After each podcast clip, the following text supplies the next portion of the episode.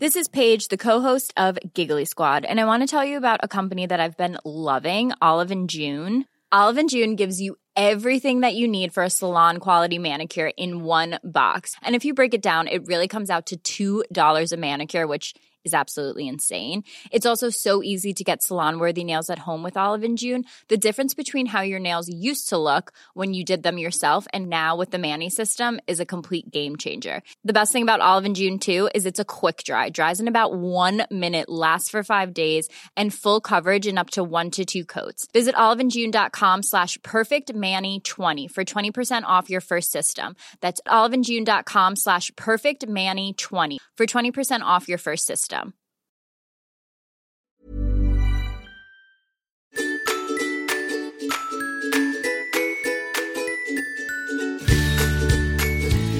and welcome to Practical Parenting's podcast, Baby Whisperer. I'm your host, Erin Craven. I'm a journalist, I'm a magazine editor, I'm a Netflix addict, and most importantly, I'm a mum of two gorgeous boys. Of course, babies don't come with a manual, so in this podcast, we're going to answer your questions, go through some of the myths and old wives' tales, and basically everything you need to know about being a new parent. So, the last few episodes, we've been talking about your newborn baby and sleep and settling techniques.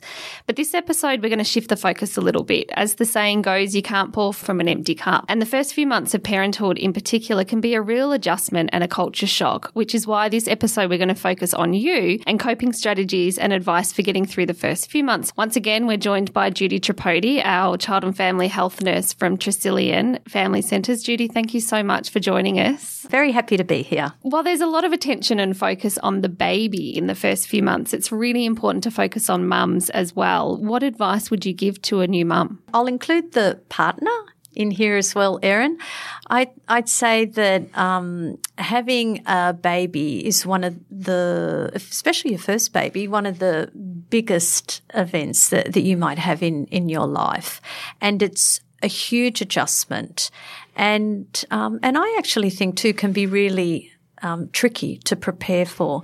I think um, what is most difficult for many new parents is just the that babies are pretty much on them twenty four seven. There's no there's no break here, so it's that physical exhaustion, it's the lack of sleep that just gets really quite overwhelming, and um, and it can be really a, it's a very difficult time.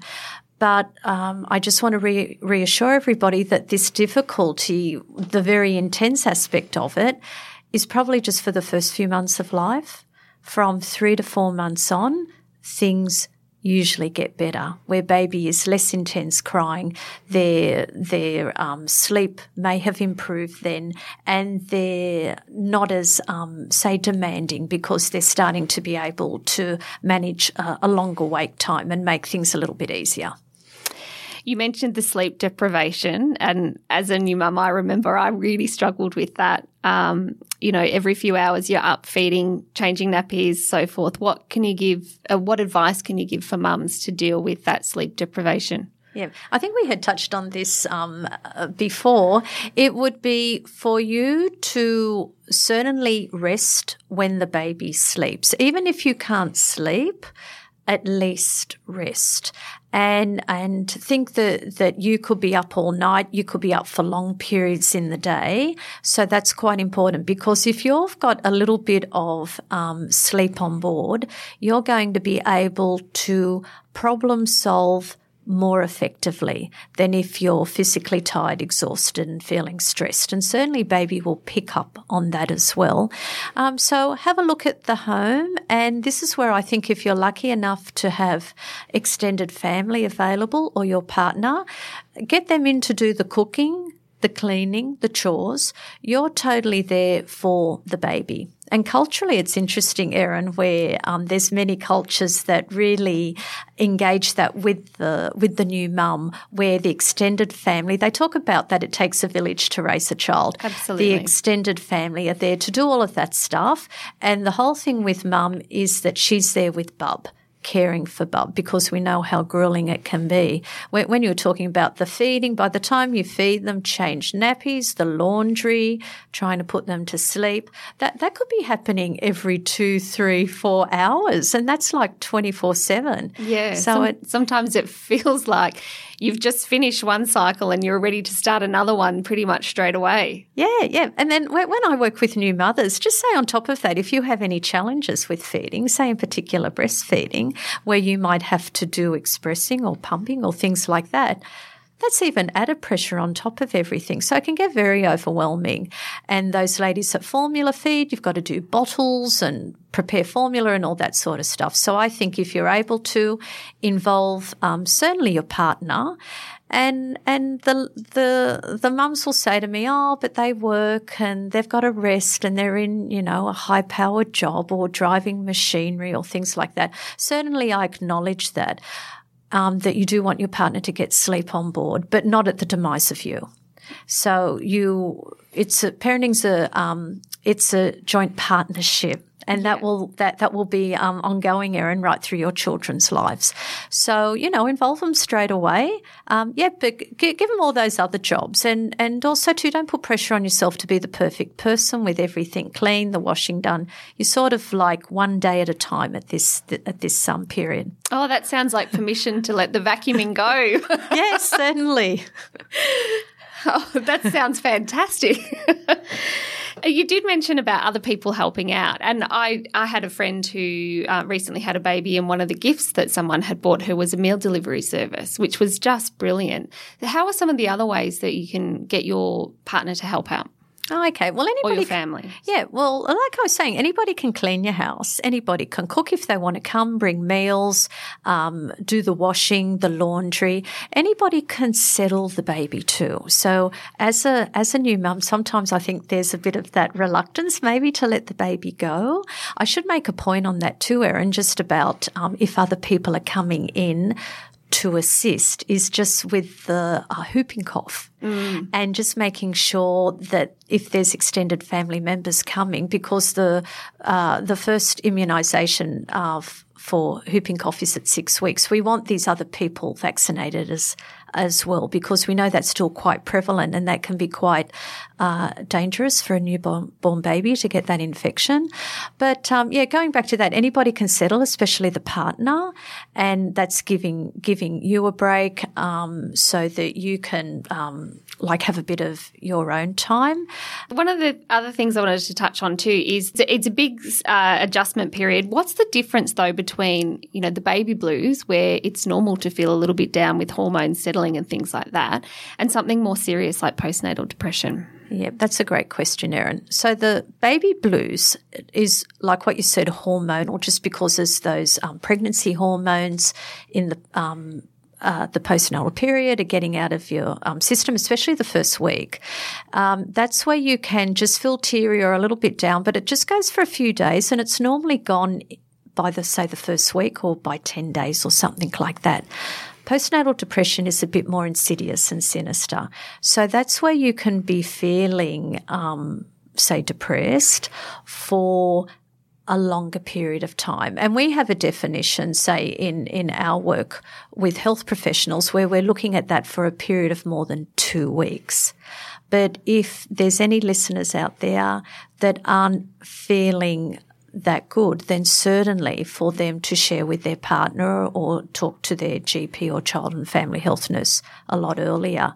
Um, there's a there's an array of like signs or symptoms that you could be um, suffering from either um, postnatal depression or anxiety. Some ladies can have the anxiety first over the baby that can lead them to feel depressed. And um, we've got lots of information on, on our website about that, Erin. And also there's websites like Beyond Blue and Panda and the Gidget Foundation. That's that's a, um, a website in New South Wales that will have information on signs of depression. But just off the top of my head, it would be if you're feeling um, teary a lot of the time. Mm-hmm. If you're feeling just sad, this should be a happy time. You shouldn't be feeling sad. If you're feeling that um, you're a bad mum, that you've got guilt, like like you go to mothers group and all these other mothers are looking wonderful and that, and you're feeling that you haven't got like a connection with your baby. Um, just when we're talking about sleep and unsettled babies, just say your baby's sleeping, but you can't sleep mm. because you're sort of worried and all of this sort of stuff. Um, you can also go the other way and feel angry and resentful. Um, and so we all know that that you shouldn't be sort of feeling this way. And when you go to see like your GP or even the child and family health nurse, and even at Tresillian, we use like a depression screening tool. So if if a health professional were to give you that to fill out, don't feel um, don't don't feel bad because it just helps guide the professional as to the point of where you are and and would um, support them with what sort of advice they give you. Yep. And so, Judy, obviously, postnatal depression also has a big effect on the partners as well. So, you know, where can they go to get some help as well? Yeah, yeah, it's interesting, Erin. I hadn't mentioned before the incidence of postnatal depression is one in seven in women, and in men, um, the partner. Uh, it can be one in ten. It's it's not unusual too that the with all of this happening with the lady, that the the partner can be um, not feeling um, as good either. For them supporting their their partner, it would be uh, more just taking note of how she is going. If there's anything unusual that you've noticed that's out of character, when I had um, described before about those signs and symptoms that the woman may experience. So for the partner to have a look um, to see, oh well, why why are you suddenly so sad, or or that type of thing. Um, there's lots of help out there. So you can certainly um, look at those websites the uh, Panda. Panda actually has a good s- section on men that they can go to. Uh, Beyond Blue, the Gidget Foundation, chatting to the GP, the child and family health nurse, just to um, arm themselves up with some information how best to support their um, their wife, and and also go out to extended family members to see if someone can come across to be with her to help her in the day. Maybe uh, discussing with her what might be triggering these feelings as well. It could be like an unsettled baby, feeding difficulties, that sort of stuff. So that's where, say, like at Tresillian, we're able to assist with that. But there's lots of help out there, Erin. The the thing which we want to avoid is that um, the the woman getting so depressed that um, she could hurt herself, which I know isn't where you really want to go with mm. this, but but but that's what we do have to be mindful of. That would be just devastating if anything like that happened. And also too, when when women are in this really dark place, it can affect their bonding with their baby as well. And um, and I've had ladies share with me that have come out the other side of this that it's really like a foggy, dark place. And and probably had they had um, support sooner, it would have been a lot better um, for them and their and their baby. So I suppose that's my take home point. You don't have to struggle with this alone. There's lots of support out there. Have the conversation with your partner, and maybe the the guys can go on the in the background scenes to um, to see what's happening. But for them also too, if they're feeling a little bit anxious, there's support for them too. And one of the things too is to not feel guilty about it. Definitely, definitely. It's um, it's nothing to feel guilty about. This whole mental health is filled with a lot of um, um, stigma, and it's quite okay. Um, you know, you it's it's allowable that, that you can sort of feel this way. So there's nothing there's nothing wrong with that, and um, and it's and like we know, it's just a thing that that can happen after you after you have a baby. I'll just make a point um, that if we, we, do know that if you have had in the past any um, incidences of depression or anxiety at any time in your life before you've fallen pregnant, you can be more at risk of having postnatal depression afterwards. Also, to ladies that might have suffered um, any um, abuse as um, a child could be um, more at risk. And also, if you're experiencing these feelings when you're pregnant, that can be a more a red flag that they're going to persist after the baby. So it's important if you can share share with your partner, share with the health professional, the midwife, the obstetrician, the doctor, um, about how you're feeling. Because if you if you can get support and treatment before you have the baby, usually your um, recovery is a lot um, better. Yeah, and as you said, it's important to realise that you know it's it's it's quite prevalent. You know, as you said, one in seven as well. We all think that that motherhood and new motherhood is this wonderful, beautiful time where we're just immediately going to bond with the baby and know what we're doing, and that's not always the case, is it? No, and there's a lot of pressure. You have a look in the media, and um, just about how everyone's able to look good and glamorous and be able to go about um, maintaining the home and even working and all of this sort of stuff. Um, no, so it's it's it's really difficult, and there's ladies that struggle. So it's just um, knowing that um, it's it, it it's happens, and just to get support with it. And Dennis, our wonderful producer here, now he, we've been talking uh, in between recording here, and you've had an experience with postnatal depression as well with your wife when she had your daughter. Yep. Look, wonderful pregnancy, absolutely dream pregnancy all the way up until exercised all the way through. Three days before she gave birth, she was still on the treadmill, still at the gym. And so really something that you would see in a movie. it was perfect. Uh, after she gave birth, um, it wasn't particularly traumatic. It was a very quick birth too. Um, within a couple of days, she noticed that, uh, that hit a wall and then she started to slide didn't feel emotionally attached to the to the baby, um, so much so that she was lo- literally looking at our daughter and just couldn't feel a connection there whatsoever. And uh, and one time, uh, I remember she'd called. I was at work. She was very upset crying, and just she couldn't understand it, couldn't make sense of it herself. And and uh, she told me she was in the shopping centre. She just done some grocery shopping and was outside and um, Soraya, our daughter, was was crying, and and she just didn't know what to do, and she was just staring at the child, thinking, you know, what is this? You know, is, is this my baby? What is it? Sort of thing. And a, a lady um, would have been in sort of her maybe her sixties, maybe grandmother sort of thing, came over and said, "Are you okay, love? It's look, let me take the baby for you for just a moment." She could see she was absolutely distressed, and and just held the baby, gave her that break to um to sort of collect her thoughts and you know just be emotional and let some tears out, and then at sort of 10 or 15 minutes and then sort of collect, come back and, uh, with enough, um, uh, you know, clear headedness to, to, to, you know, take the shopping to the car and put the baby back in and can come home. But yeah, it was, it was rough for nearly 12 months there of periods of, um, of, uh, just, yeah, uh, emotional turmoil for her. Dennis, that's amazing. The woman at the supermarket, you know, before that, was she really aware that perhaps things weren't not at right? all. Not at all. It's just it, it, literally after the birth. That's where she started to feel uh, she couldn't cope. Uh, she wasn't meant to be a mother. She wasn't meant to have a child. But it's a dream pregnancy. Mm. Up until there's absolutely no indication that this would happen prior to that.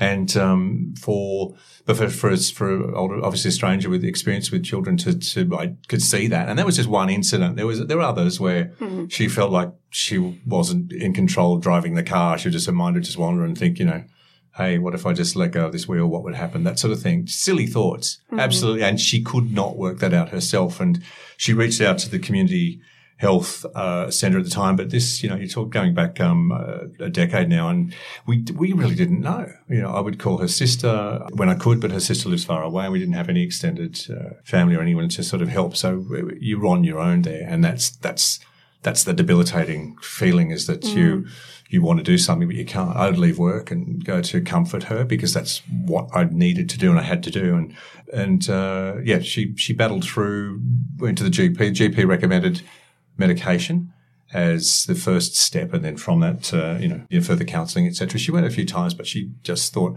I have to battle through this. I don't want to put myself in a position where I am um, chemically dependent on on some sort of treatment because how do, how do I get off the tablets after? Mm. Just trying to rationalise that thought, and she thought I'll battle through this and get as far as I can without resorting to going and get the getting the tablets. And she managed to get through it, but yeah, it took twelve months of, of of hard focus for her to to battle her own mind. Yeah, what a really scary time for you both. Absolutely, completely, and and being the you know the partner that's not there every day uh, and trying to deal with that. It's um yeah that because it plays on your mind, you get worried for uh, just as much, mm. and you can't do your work sometimes because you're concerned about you know, welfare of both um, your partner and your baby. So. Yeah, which goes back to Judy, what you said, how it's important to know that there are uh, organisations out there for mum, but also for dad as well. Yeah, exactly, Erin. And things have changed a lot in the 10 years um, since Dennis had his daughter.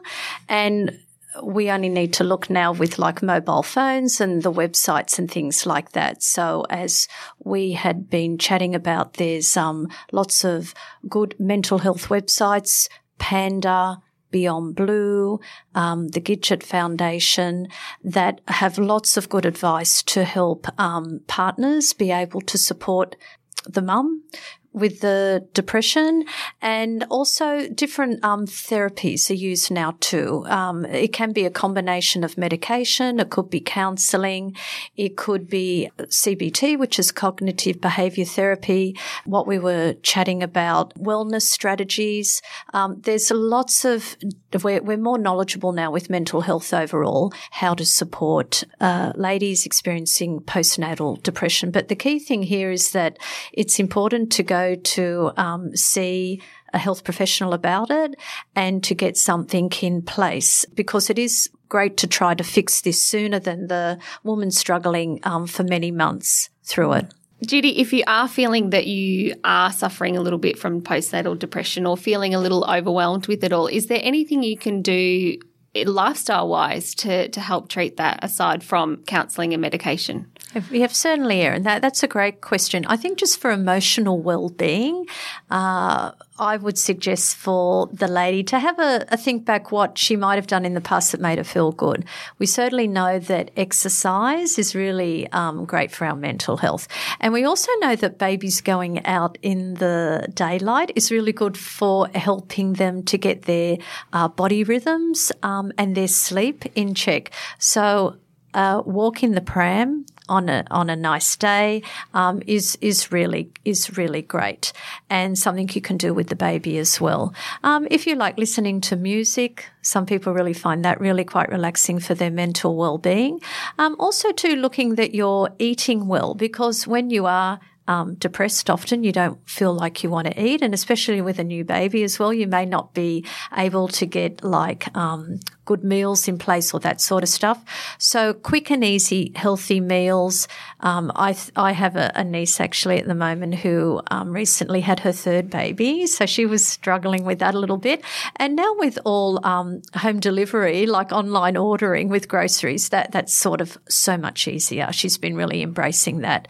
Um, so your diet and um, yeah, I'm sort of thinking they're probably the main points that I would think of there. And of course, they're not just, that's not just advice for mums who are suffering from postnatal depression either. All mums can, can certainly benefit from that. As I said, you can't pour from an empty cup. No. And, and, that's where the extended family, if you're lucky with that, or the partner can help, they can take over. I know some ladies say to me they've loved yoga, going to exercise classes and that, um, uh, swimming, um, well, whatever they're wanting to do, just for a, a little break with their own time. Um, so, yeah, cer- certainly I'd be um, all for that, like exercise and getting out is really healthy.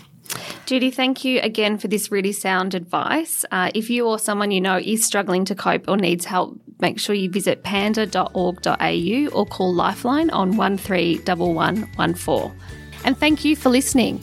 For more advice on newborn and parenting expertise, head to practicalparenting.com.au and we'd love for you to rate, review, and subscribe to the Baby Whisperer podcast. If you feel you'd like to speak to someone, please reach out to Tresillian at tresillian.org.au. We'll see you next time on the next episode of Practical Parenting's Baby Whisperer podcast. Bye for now.